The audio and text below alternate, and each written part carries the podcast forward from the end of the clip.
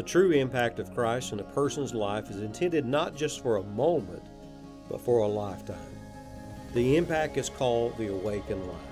Stay tuned to this message to discover how to live the awakened life.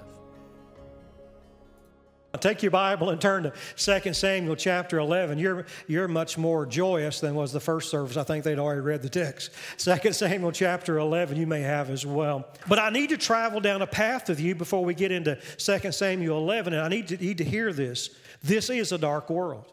Why is it a dark world? Look at the quote on the screen I want to give you. I wrote this as well. The existence of darkness is fueled by people who desire to propagate the darkness. You and I are living in a time where people's sole purpose is to exploit us through the darkness. That's how that they live their lives. If you read the book that I wrote, you came across a quote that I gave you from Lucky Luciano, who in the 1920s was with the mob, and they were asking him why was he selling alcohol that was illegal? Why was he gambling and selling drugs? Here's what he said: "It's not my fault." People wanted to gamble, and they wanted booze, and they wanted drugs, and so all that we did was provided them what they wanted. Now, friend, listen to me. That's the society that we live in today. If it feels good, what? And what we find today is this, that the world is getting darker, but now watch, there's our obstacle. But the opportunity is this, that when light meets darkness, John chapter 8 and verse 12, Jesus said, "I am the light of the world. He who follows after me will not walk in darkness." Now, here's the thing. If we have come to know Christ, hallelujah, we have a witness. We have a word. We have the light of the Lord Jesus Christ, and we can reach down into the darkness, as with 44 kids this week, and see them change and see them go home and plead with moms and dads, "Hey, I want to go to church," because they different over there. And that's the way it needs to be. But here is an obstacle that we have. There is the problem that you and I have that's not often addressed. Just before he died, Tim Keller said it one more time. The problem in America today is that churches have ceased calling sin, sin. That is the problem in the church of the Lord Jesus Christ. You say, "Well, I don't know what church they go to, but there ain't no problem over where I go." Well, I want to tell you, you need to celebrate the work of Almighty God that He does that in this place. But we're not the only one who does that as well. But today I want you to know this. I want you to hear this. When you come to know Christ, Galatians 2:20 has been our theme all year long. No longer I. It is no longer I live, but it's Christ who lives in me. And then there's that little phrase, the life I now live. You see, in position when you come to know Christ, you are now right before God. But now watch the rest of your life. Here is the problem that you did not hear about. This is the part that you missed. All you heard was what we sang at the early part, which is true, that you don't want to go to hell. You want to go to heaven. So you pray this prayer. And in theology of our day, we say, "Okay, I'm good to go. So I don't need this book anymore because I found out the main thing. If I know the main thing and I know the plot, I don't need anything else in the book." Well, why was the rest of the book given? Jesus did not die so I would not go to hell. He died so that I would not go to hell and so that I'd live and watch on my way to heaven as if I'm heaven now already there. But the problem is this, and this is going to be hard. There's so much inside of us that has not been converted yet to Christ.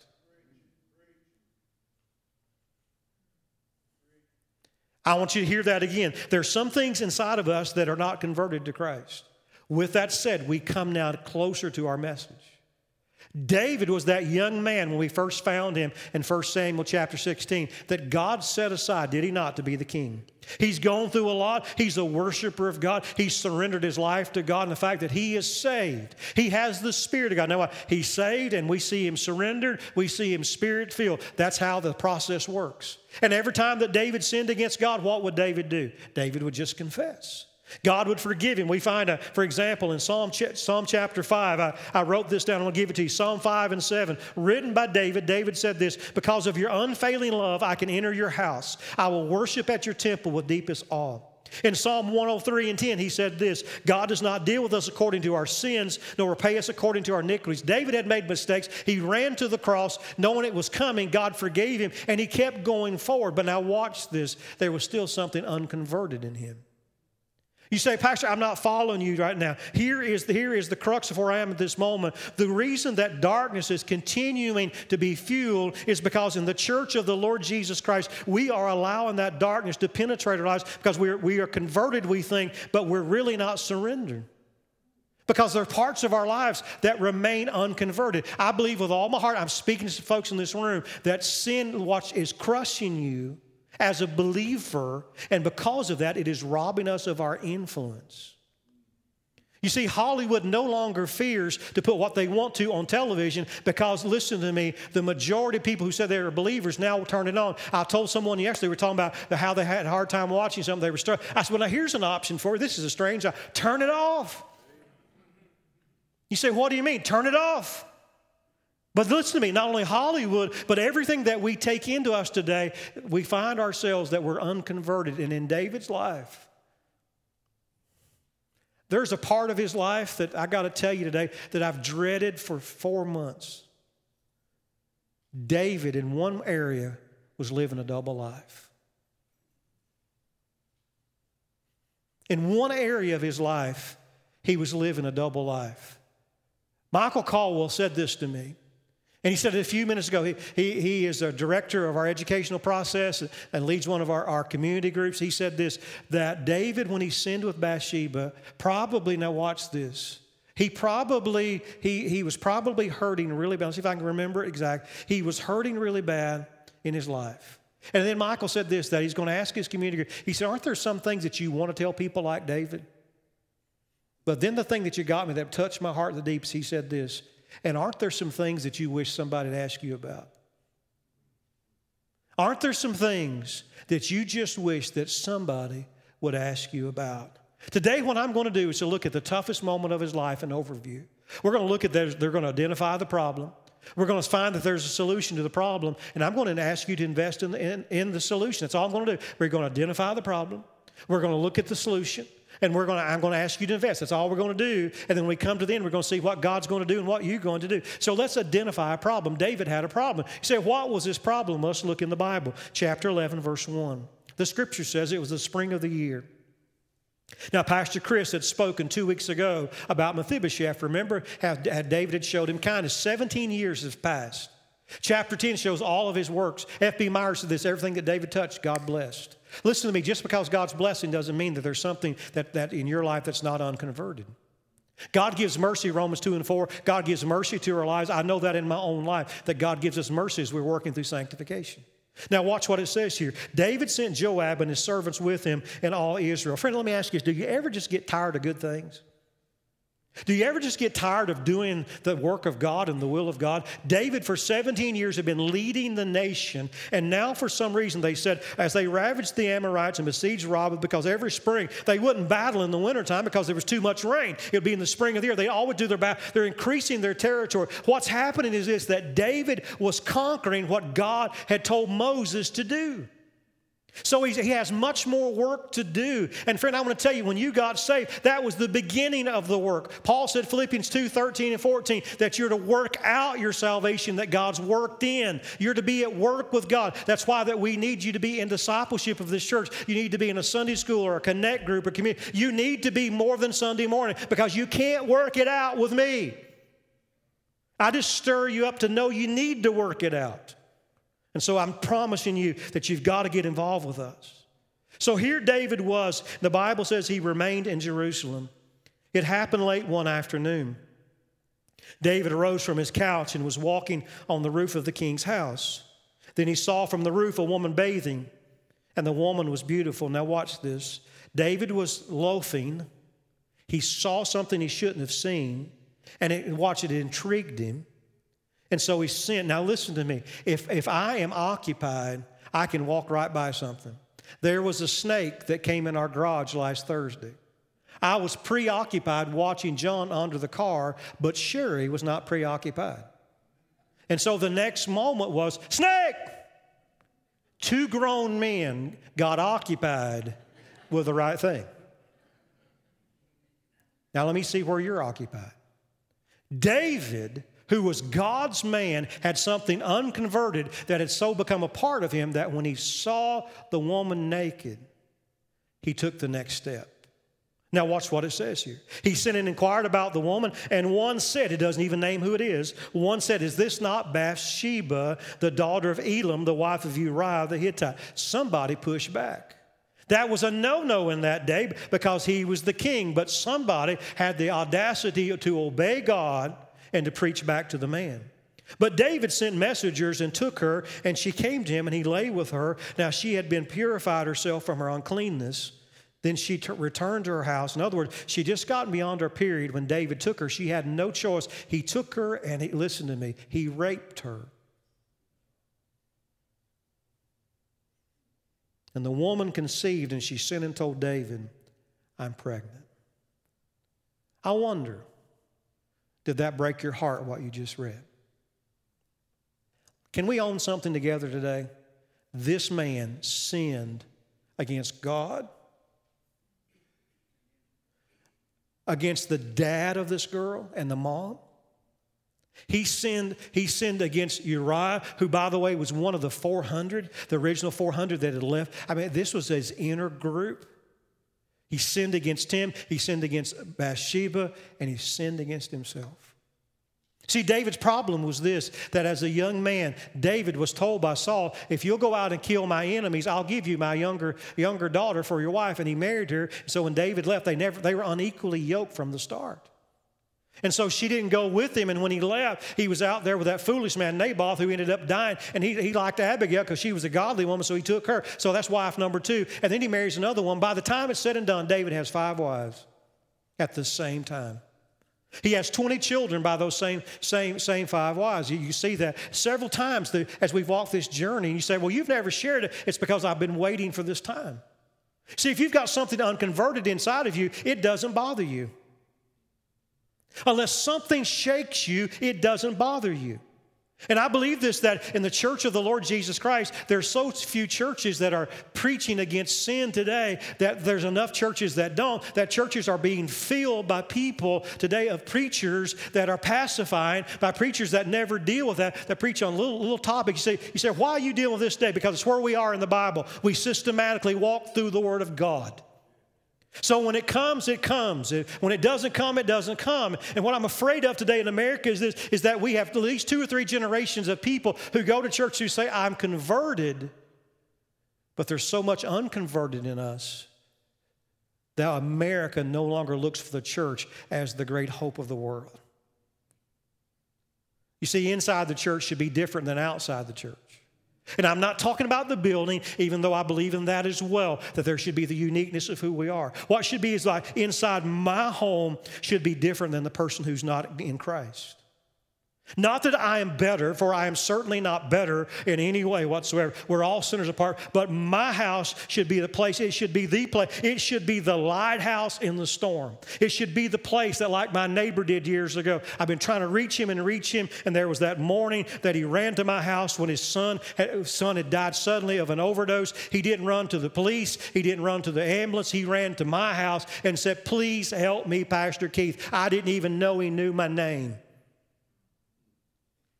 You see, here's the issue, is that we're wondering why the world is so dark. It's so dark is because there's the absence of the light out there. David was unconverted in this one area of his life, and he lived a double life. He would write in Psalm 32, 3 and 4, he said, when I kept silent, he said, my bones grew old. He said, I began to be weary. At night in the bed, I would drench my bed. He knew better. And that's why some people are staying home today watching online, because they knew the passage I was coming to. How many men in this room, you've had multiple sex partners in your life? How many of you men will actually go online at night and watch a woman undress herself and you forget that she is the son and daughter of somebody? That we will laugh at a guy when he violates a woman and we say nothing about her part. And we say nothing about the brokenness that's going on. And listen to me, what God sent Jesus to create, one man, one woman, one lifetime. And here's what that we do with this, friend. Listen to me. When now someone comes and they say, well, I think that even though I was born, and I don't identify as how I was born. And we say, well, that's their right to do that. Friend, listen to me. God created, it is His right to identify. And when we put up with that, when we say, you know what we're doing? We're saying to somebody down the road, that person is not valuable enough to correct. And I want to tell you that in America, the church has been silent too long. These things would not be in Hollywood if you and I wouldn't pay for it. These things would not be on the vote. People would not, listen, the people that are running for public, now you just go ahead and send it to me, Keith Joseph, Pastor Keith at jacksonfbc.com. You send it to me. The people that are running for office would not even be allowed on the platform anywhere in America 50 years ago. Not a one of them. Maybe one or two of them are ones that don't have a chance in the world apart from God. Then what has happened is this, is that we've lost our moral and spiritual compass because we've got leaders that compromise. We've got, here David is in his life. David had this secret sin in his life, and now he sees this woman. He takes her, and no one does anything about it. That's the problem. The problem is sin. And sin will destroy your influence. So let me ask you, is there something unconverted in you? I don't know. Is there something unconverted in you that if it comes out, it would damage you? Maybe a young guy you're dating, or a young lady you're dating. Is there something unconverted inside of you that will destroy you? I knew as a little boy, Don, that inside of my life there was anger because that was what my daddy handed down to me. And I knew after I got saved that I did not want that to be unconverted in my life because I did not want to marry a woman and beat her when I got mad. I did not want to marry a woman and get pregnant. When she got pregnant, that I would beat my children because I did not know how to handle them. And so I realized that if I did not crush sin, that sin would crush me. And so I've lived all these years, and some of you say, I still pray weekly, every week. God, let me not be an angry man. God, let me be a humble man. God, that's why right now in my life, I'm digging harder in the Word of God than I've ever dug in my life. I'm praying more than I've ever prayed in my life because I see if David was a man after God's own heart and had something unconverted in his life, who am I? So I have work to do. So you would have thought that David in this moment, would you have not, that David would have repented, but David did not do that. When David heard the news, look in your Bible in verse 6, I need to go faster. So David sent a word to Joab, send me Uriah the Hittite, and Joab sent him. When he came, David asked how it was going in the battle. In verse 7, verse 8, he says, David said to him, go down to your house and wash your feet. You know what that means? It's go home, be with your wife. And the scripture says, and Uriah went out of his house, and there followed him a present from the king. But Uriah slept at the door of the king's house with all the servants of his lord and did not go down to his house. When they told David, Uriah did not go down to his house. David said to Uriah, have you not come from a journey? Why did you not go down to your house? And here's what he said. Here, watch the biblical compass, Brother Rick. Right here it is, this man with the spiritual compass. The ark of Israel and Judah dwell in the booths, and my lord Joab and the servants of my lord are camping in the open field. Shall I then go to my house to eat and drink and to lie with my wife as you live and as your Lord's soul lives? I will not do this. Oh, we're at war, and I won't. That's what Joseph said when Potiphar's wife in Genesis 39 said, sleep with me. He said, how can I do this great sin and sin against God? Speak the truth. Speak the truth in love. And listen to me. Uriah said, David, I love you. And so he kept him 2 more days, got him drunk and said, go down to your house. And he wouldn't go down to his house. And then he was sent to the commander of the army of Israel. He said, Joab, put him out in the battle, this man who's been with me, and put him in the front. And when the battle's at the hot, pull back. In other words, he wanted to murder him.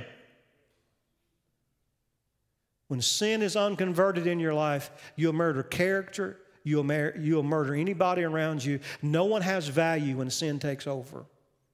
The Bible said the battle got hot. And listen to me, Uriah was left and he was killed because one man was living a double life. America is in the shape she's in today, much in part because the church of the Lord Jesus Christ is living a double life. The Bible says that Joab sends word that this has happened. And I want you to see David's words down in verse 25. Then David said to the messenger, thus you shall say to Joab, do not let this matter displease you, for the sword devours one and another. Strengthen your attack against the city and overthrow it. And encouraged. When the wife of Uriah heard that Uriah, her husband, was dead, she lamented over her husband. And when the mourning was over, David sent and brought her to his house, and she became his wife and bore him a son. Wow, David, you got away with it. But the thing that David had done displeased the Lord. Friend, I want to tell you in this room today, I don't want to offend anybody, but there's one above all that I will not offend and do not want to offend. And that is my Lord. And so today, I will make no apology at the end of this message for preaching hard against sin, because I would be offending my Lord. David took Bathsheba and married her and hoped. Now watch this. How many of you know that news gets around? Ain't nobody can hide anything. If there are three people in a room and you say, don't tell it, before you get out of the room, one's either texted it or emailed it. And that's sadly another message. So there is the problem. Now let's identify the solution for the problem. The Bible says that all these months have taken place. It's actually 16 months. There's a prophet in chapter 12, verse 1, whose name is Nathan, prophet of God. And the Bible says in verse 1 of chapter 12, he came to him and he puts forth this scenario. It's a simple one. Let me read it. There were two men in a certain city, the one rich, the other poor. The rich man had very many flocks and herds, but the poor man had nothing but one little lamb which he had bought. In other words, this guy had everything and he had nothing. And his children, he used to eat of the morsel and drink from his cup and lie in his arms, and it was like a daughter to him. Now think about this. Now there came a traveler to the rich man, and he was unwilling. This man was willing to untake of his own flock or herd, because that was what they did in that day. They would provide for them a meal. But he took the poor man's lamb and prepared it for the man who had come to him. Anybody seeing the story already? Then David's anger was greatly kindled against the man, and he said to Nathan, "As the Lord lives, the man who has done this deserves to die." Now you say, wait a minute here now, David. David, you're not seeing like I am. And David said, he shall restore the lamb fourfold, because he did this thing and because he had no pity. Now look at it right there in verse 7. Nathan said to David, I underlined it in my Bible, you are the man. In that moment, what was a little story of an earthly situation where that this man got caught, and David said if he gets caught, he should have to fourfold restore. But when he says to him, thou art the man, suddenly David realized the man who was rich was him. The man who had 5 wives with him. The man who was poor was Uriah, who he'd never shared with. And the man who had one lamb was David's woman he'd slept with. It was Uriah's wife, Bathsheba, and he had violated her and killed him. Now here's the problem. How do you restore something like that? See, there are some things in this life, no matter what you do, you can't make it right. It is a lie from hell for someone to say, oh, if you'll just give your life to Jesus, there's no repercussions, because there are. There's the rugged cross. There's not only the rugged cross, there is the memory. Now, God will forgive and do that, and we'll talk about that in a moment. But there is a price to pay. And I want to ask you this, for the wrongs that you have done, if you have, how do you restore that? How could Uriah have earthly life again? How could Bathsheba go back, not having been into this moment of violation? How does she go back? Question, how do you go back? How do I go back? Listen, this is the question of our day. This is not something that we can just dance around and say, oh, his words don't mean anything. That's just him or that's just her. Get over it. You don't get over it unless something happens. It is something that is so unique that it's often beyond belief. Christ can do what David could not do. Christ can do what I cannot do and what you cannot do. The Bible says this, that in Christ he can take our sin and wash them away. He forgives us in the sight of God. You say, but Keith, I'm more concerned about people. You better not be. You better start right here first, because if you cannot have forgiveness and peace with God, you see, if you don't have peace with God, you can't get peace with yourself.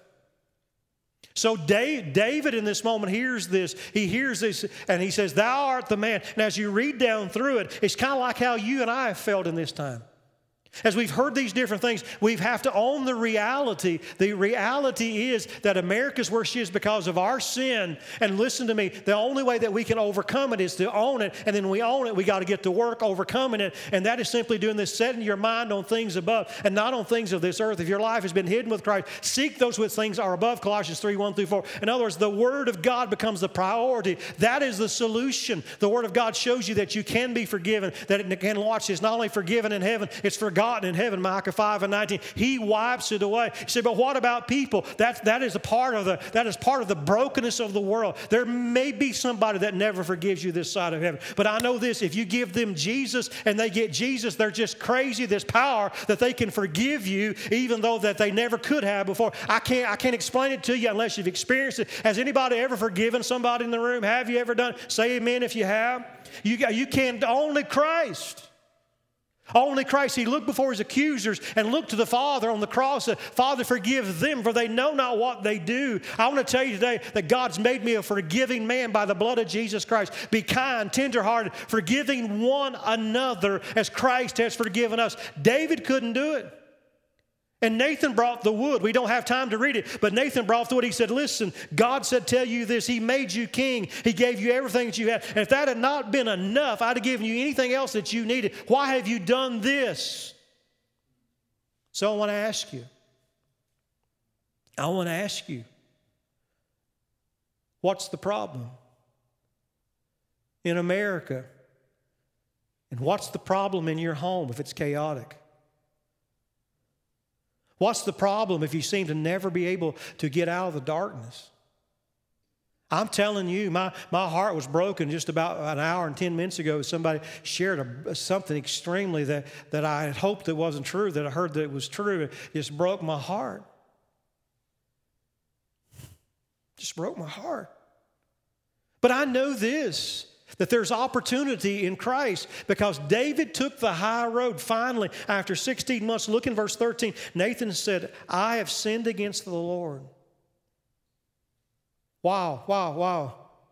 I have sinned against the Lord. Is this what you need to do over an unconverted area of your life? Have you sinned against your child, against your spouse, against your friend?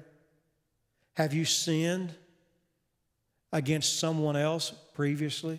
You say, are you saying God's not a God of a second chance? Are you saying that if I'm divorced and remarried that I'm going straight to hell? No, I'm not. If you've given your life to the Lord Jesus Christ, He is a God of second chance. He's a God of a third chance, and I'm not saying that at all.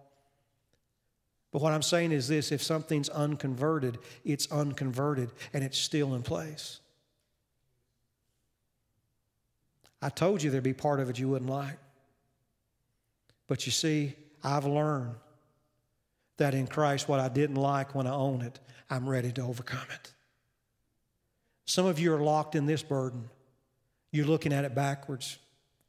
You're waiting. You're saying, I'll be better when that person asked me to forgive them of the wrong they did to me. There's no peace there. There's no peace there. I've actually had someone say to me years ago, will you forgive me? That didn't heal my heart. Only Christ can heal my heart. It's a good thing when they do that. It's a good thing. But if that's the thing that you're hanging everything on in this message today, if you're hanging it on that when I get retribution against them or when they ask for repentance, then I'll be better. Listen, it does not work that way. That doesn't fill the hole in your heart. What fills the hole in your heart is the forgiveness of God. And when you can come to the place that you can pray for them. And so here we are. David in this moment says, Lord, listen, Lord, I've sinned. Look what it says in the last part of the verse. And Nathan said to David, the Lord has also put away your sin, and you shall not die. One of the great theologians of our day wrote about this, and if I can find it in my notes because I've tried to obey the Spirit. Listen to what he says. The emotional burden was gone for David. Like being freed from a 50-pound weight, the forgiven sinner can walk with a light step. The sun came up again. There are people that you need to tell something to, but there's some of you pleading, may somebody tell me. Well, today, receive this humble, unqualified, and fellow sinners' word to you. You are the man. And you are the woman. But you don't have to stay there. David was free in the moment that he repented. Thank you for joining us for the Awaken Life series. For more information about this series or to receive the companion book, you can reach out to us at info@jacksonfbc.com. May God richly bless you as you live the awakened life.